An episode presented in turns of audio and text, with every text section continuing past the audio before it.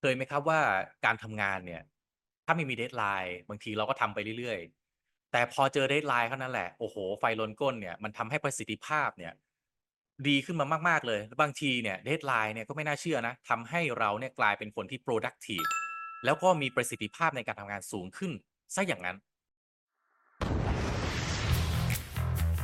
มาเปิดมุมมองใหม่ ๆ ไปกับทะยาน Daily Podcast เรื่องราวดีๆ ที่จะพาทุกคนทะยานไปด้วยกัน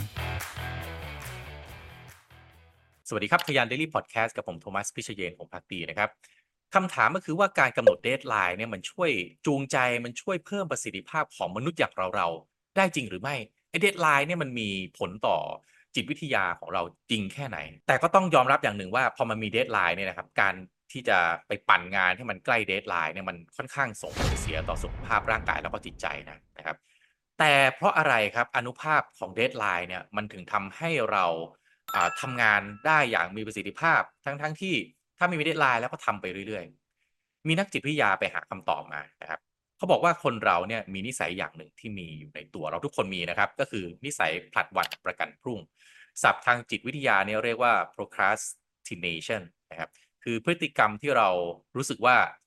สิ่งที่ต้องทำเนี่ยมันอาจจะยังไม่จำเป็นต้องทำตอนนี้หรอกนะครับ ก็เลื่อนวันเวลาทำงานไปเรื่อยๆนะครับ จนถึง deadline ที่จะต้องส่งงานแล้ว ถึงค่อยขยันแล้วก็ลงมือทำแบบเต็มที่เลย เพื่อให้มันเสร็จในครั้งเดียวนะครับ จึงเป็นที่มาของ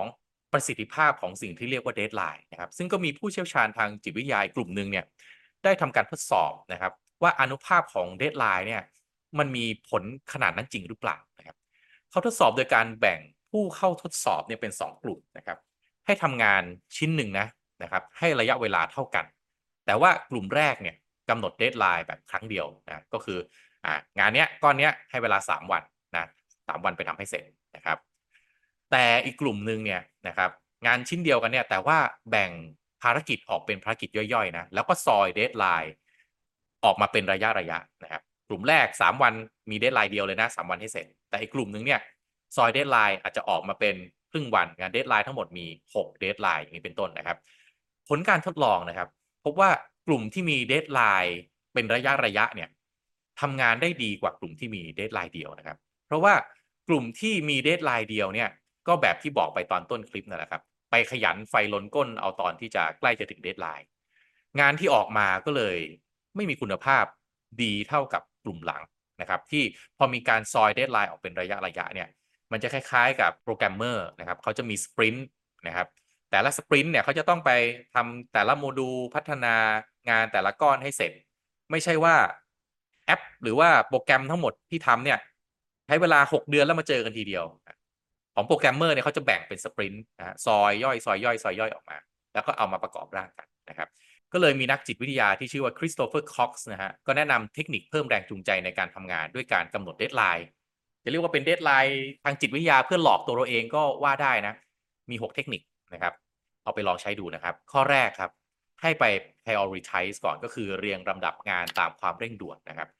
ถ้าคุณมีหลายงานที่ต้องทำอย่างแรกนะฮะไปซอยแบ่งงานตามความเร่งด่วนก่อน อันไหนต้องส่งก่อนอันไหนต้องส่งหลัง อันไหนด่วนมากด่วนที่สุดนะฮะเพื่อที่จะได้กำหนด deadline ได้อย่างเหมาะสม แล้วก็มันคล้ายๆ กับไอ้ที่เขาทดลองแล้วก็มีกลุ่มหลังที่บอกว่ามี deadline ซอยย่อยออกมาเป็น6 deadline ก็จะมีงานก็จะมีประสิทธิภาพมากกว่านะครับ 2ครับ เทคนิคต่อมานะฮะให้กำหนด deadline ก่อนที่จะถึง deadline จริงๆนะฮะเหมือนเป็น deadline หลอกเราเองอะแทนที่เขาบอกว่าอีก5วันนะถึงกำหนด deadline เราก็อาจจะกำหนดว่า deadline จริง ๆ ของเราเนี่ย4วันนะครับ ตรงนี้ก็เพื่อที่จะสร้างแรงจูงใจในการทำงานให้มันมีประสิทธิภาพนะครับ คือเราตั้ง deadline ไว้ล่วงหน้าเนี่ยแล้วเราก็ไปซอยแบ่งงานออกเป็นภารกิจย่อยๆนะครับ มันก็จะทำให้1เนี่ยเราสามารถที่จะทำงานได้อย่างมีคุณภาพ 2 เสร็จงานได้ก่อน deadline ไม่ต้องไปรีบทำเอาตอนที่ไฟลนก้นนะครับก็จะทำให้งานของเราเนี่ยประสิทธิภาพดีขึ้นคุณภาพของงานก็ดีขึ้นด้วยนะครับ เทคนิคที่ 3 ครับ ให้ไปหาคนที่มาเป็นคนคุมงาน หรือเป็นคนที่ตรวจงานของเราก่อนที่จะส่งงานนะครับ ตรงนี้เนี่ยอาจจะช่วยได้เยอะนะสำหรับคนที่อาจจะ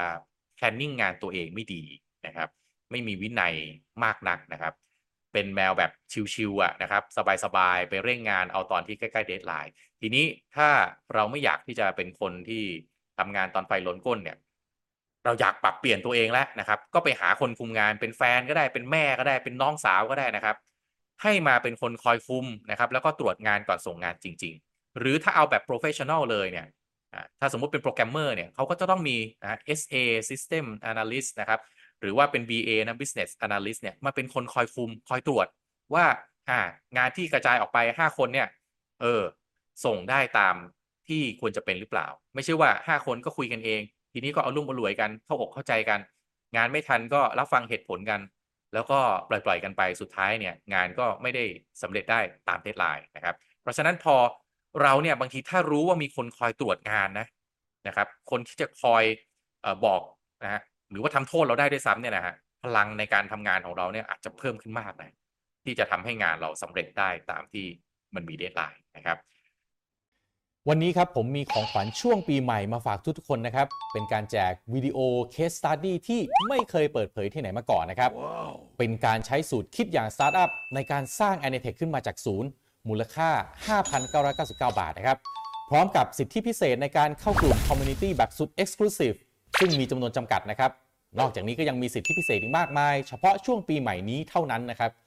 เสิร์ชชื่อกลุ่มนะครับตามที่ขึ้นบนหน้าจอนี้ได้เลยนะครับ หรือว่ากดลิงก์ใน description แล้วพบกันและมาทะยานไปด้วยกันนะครับ ข้อ 4 ครับเขาบอกว่าให้คุณ one at a time นะคือทำงานให้เสร็จทีละชิ้นงานครับ คือเทคนิคการทำงานให้มีประสิทธิภาพสูงสุดที่นักจิตวิทยาแนะนำเนี่ยนะครับ ก็คือ อย่าลนลานอย่าเอาทุกอย่างมารวมกัน ให้ทำงานทีละชิ้นงานให้เสร็จเสร็จไปเป็นงานงานๆเพื่อให้เราเนี่ยสามารถโฟกัส แล้วก็ทุ่มพลังให้กับงานเป็นงานงาน งานหนึ่งงานใดเพียงอย่างเดียวนะครับ เพราะว่าเขาบอกว่าจากประสบการณ์นะฮะ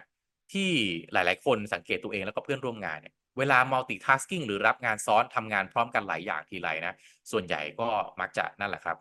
ก็ไม่ได้ออกมาเป็นผลดีสักเท่าไหร่นะครับ หรือว่างานอาจจะเสร็จทันเวลานะ แต่คุณภาพไม่ได้นะครับ ปริมาณคุณภาพไม่มาด้วยกันนะครับ เพราะฉะนั้นโฟกัสนะครับ เทคนิคที่ 5 ครับ ความสม่ำเสมอเป็นกุญแจหลักที่สำคัญมาก ๆ เลยนะครับ ที่จะทำให้เราสามารถเอาชนะ deadline ได้ และก็ส่งงานได้ก่อนกำหนดอย่างมีคุณภาพนะครับ คือเราต้องทำไอ้ข้อ 1 2 3 4 ที่ผมพูดไปเนี่ยให้กลายเป็นอุปนิสัยสำคัญของเรานะครับ คืออะเขาให้ deadline 5วัน เรากำหนด deadline ของเราเอง 4 วัน นะครับ เราเรียงระดับงานตามความเร่งด่วนนะครับ เราหาคนที่มาคอยคุมงานให้เรานะฮะไม่ใช่ว่าเราคุมกันเองนะครับ แล้วก็โฟกัสทีละชิ้นงานทำลูปเราเนี่ยอย่างสม่ำเสมอจนมันกลายเป็นความเคยชินก็จะกลายเป็นมาตรฐานในการทำทำงานของเรา เราก็จะกลายเป็นคนที่มีคุณภาพในการทำงานขึ้นมาได้เลยครับ แล้วก็เทคนิคที่ 6 สุดท้ายครับ เลิกครับ เลิกให้ได้ครับ เลิกผัดวันประกันพรุ่งนะครับ เพราะว่าสิ่งที่นักจิตวิทยาแนะนำจริง ๆ เลย คือการผลัดวันประกันพรุ่งเป็นนิสัยที่มันเราสร้างขึ้นมาทุกวันทุกวันนะครับ ความไม่รีบร้อนนิ่งนอนใจนะครับทำให้เราวางงานไว้ทีหลังเนี่ยกว่าจะนะฮะลุกขึ้นมาทำจริง ๆ ก็ใกล้เส้นตาย ถามว่าพวกนี้เนี่ยมันเป็นมันเกิดขึ้นได้ยังไง ก็ต้องบอกว่าเราเนี่ยแหละครับ เป็นคนที่สร้างมันให้กลายเป็นนิสัยของเรานะครับ เพราะฉะนั้นเลิกนิสัยนี้ให้ได้ เป็นเทคนิค ที่จะช่วยทำให้เรากลายเป็นคนที่มีคุณภาพนะครับ เพราะฉะนั้นเนี่ยการมี deadline นะครับพลังแห่ง deadline อาจจะเป็นคล้ายๆ กับอัญมณี gemstone อันนึงเลยนะ ที่มาเพิ่มพลังให้เรา คนมี deadline กับไม่มี deadline ในการทำงานเนี่ยนะผมว่าพัฒนาตนเองเมื่อเวลาผ่านไปเนี่ยอาจจะคุณภาพ วิธีคิดวิธีทำงานเนี่ยอาจจะคนละแบบเลยนะครับ การกำหนดเป้าหมายให้กับตัวของเราเองเนี่ยมี deadline กับไม่มี deadline เนี่ยผมว่า เราเค้นประสิทธิภาพเราได้แตกต่างกันมาก แต่สุดท้ายที่ผมอยากจะทิ้งท้ายเอาไว้สำหรับคลิปนี้นะครับ มี deadline ได้ แต่ต้องไม่ทำให้เราเครียด หรือว่ากดดันจนเกินพอดี แต่ก็ไม่ใช่ว่ามี deadline ที่มันก็ chill อะทำยังไงมันก็ถึงได้แน่ๆ ถ้าแบบนี้ผมว่า deadline มันก็ไม่ช่วยอะไรหรอกครับ เราเองต้องเป็นคนที่ต้องรู้จักตัวเราเองให้ดีที่สุด เราจะรู้จักตัวเราเองได้ ต้องไม่โกหกตัวเอง ว่าเรามีจุดอ่อนอะไร แก้จุดอ่อนอาจจะใช้เวลา แต่ถ้าเราพยายาม ใช้เวลากับมันพยายามแก้ไปทีละนิดทีละนิด จุดอ่อนวันหนึ่งอาจจะกลายเป็นจุดแข็งก็ได้ หรืออย่างน้อยไม่ใช่จุดแข็งแต่มันก็ไม่ใช่จุดอ่อนของเรา การทำงานโดยไม่ respect deadline ทำไปเรื่อยๆ เวลาถูกทวงถาม ก็มีสารพัดเหตุผล มีข้อแก้ตัวเยอะแยะ ที่จะยกขึ้นมาเพื่อให้ตัวเราเอง มีข้ออ้างนะครับไม่ได้ดูดีในสายตาของคนที่ต้องทำงานร่วมกับเรา เป็นความจริงที่ต้องยอมรับและเข้าใจให้ได้นะครับ ไม่อย่างนั้นเนี่ยวันหนึ่งเราก็จะกลายเป็น team member ที่ toxic เป็น team member ที่ไม่ได้มีประสิทธิภาพ แต่เราก็จะเรียกหาความเจริญก้าวหน้าในอาชีพของเรา สุดท้ายมันขัดกันหรือเปล่า คุณเท่านั้นที่จะตอบคำถามตัวคุณเองได้ ขอบคุณสำหรับการติดตามนะครับ แล้วมาพบกันใน EP ต่อไป สวัสดีครับ พิเศษสำหรับชาวทะยานนะครับ แพลตฟอร์ม Future Skill เป็นแพลตฟอร์มที่ช่วยทุกคนในการพัฒนาตนเองนะครับ ผมมีสิทธิพิเศษที่จะให้ทุกคนช่วยในการพัฒนาตนเองได้ง่ายขึ้นนะครับ โดยผมมีโค้ดส่วนลดสำหรับแพ็กเกจ 1 ปีสูงถึง 50%นะครับ จากราคา 9,948 บาทเหรือเพียง 4,974 บาทครับ และสำหรับคนที่ทำธุรกิจนะครับ ผมมีโค้ดส่วนลด 100 บาทนะครับในแพลตฟอร์ม The Vision by Future Skill ซึ่งในนั้นมีคอร์สที่ผมพัฒนาร่วมกับ Future Skill ก็คือ Leadership Under Crisis ด้วยนะครับ โค้ดส่วนลดนี้ สามารถที่จะเอาไปใช้กับคอร์สอื่นที่อยู่ใน The Vision ได้เช่นเดียวกันนะครับ สิทธิพิเศษโอกาสดีๆ แบบนี้อย่าพลาดกันนะครับทะยาน Daily Podcast พอดแคสต์สาระน่ารู้ และเรื่องราวพัฒนาตนเองให้ดีขึ้นในทุกๆ วันสำหรับคนทำธุรกิจกับผม โทมัสพิเชย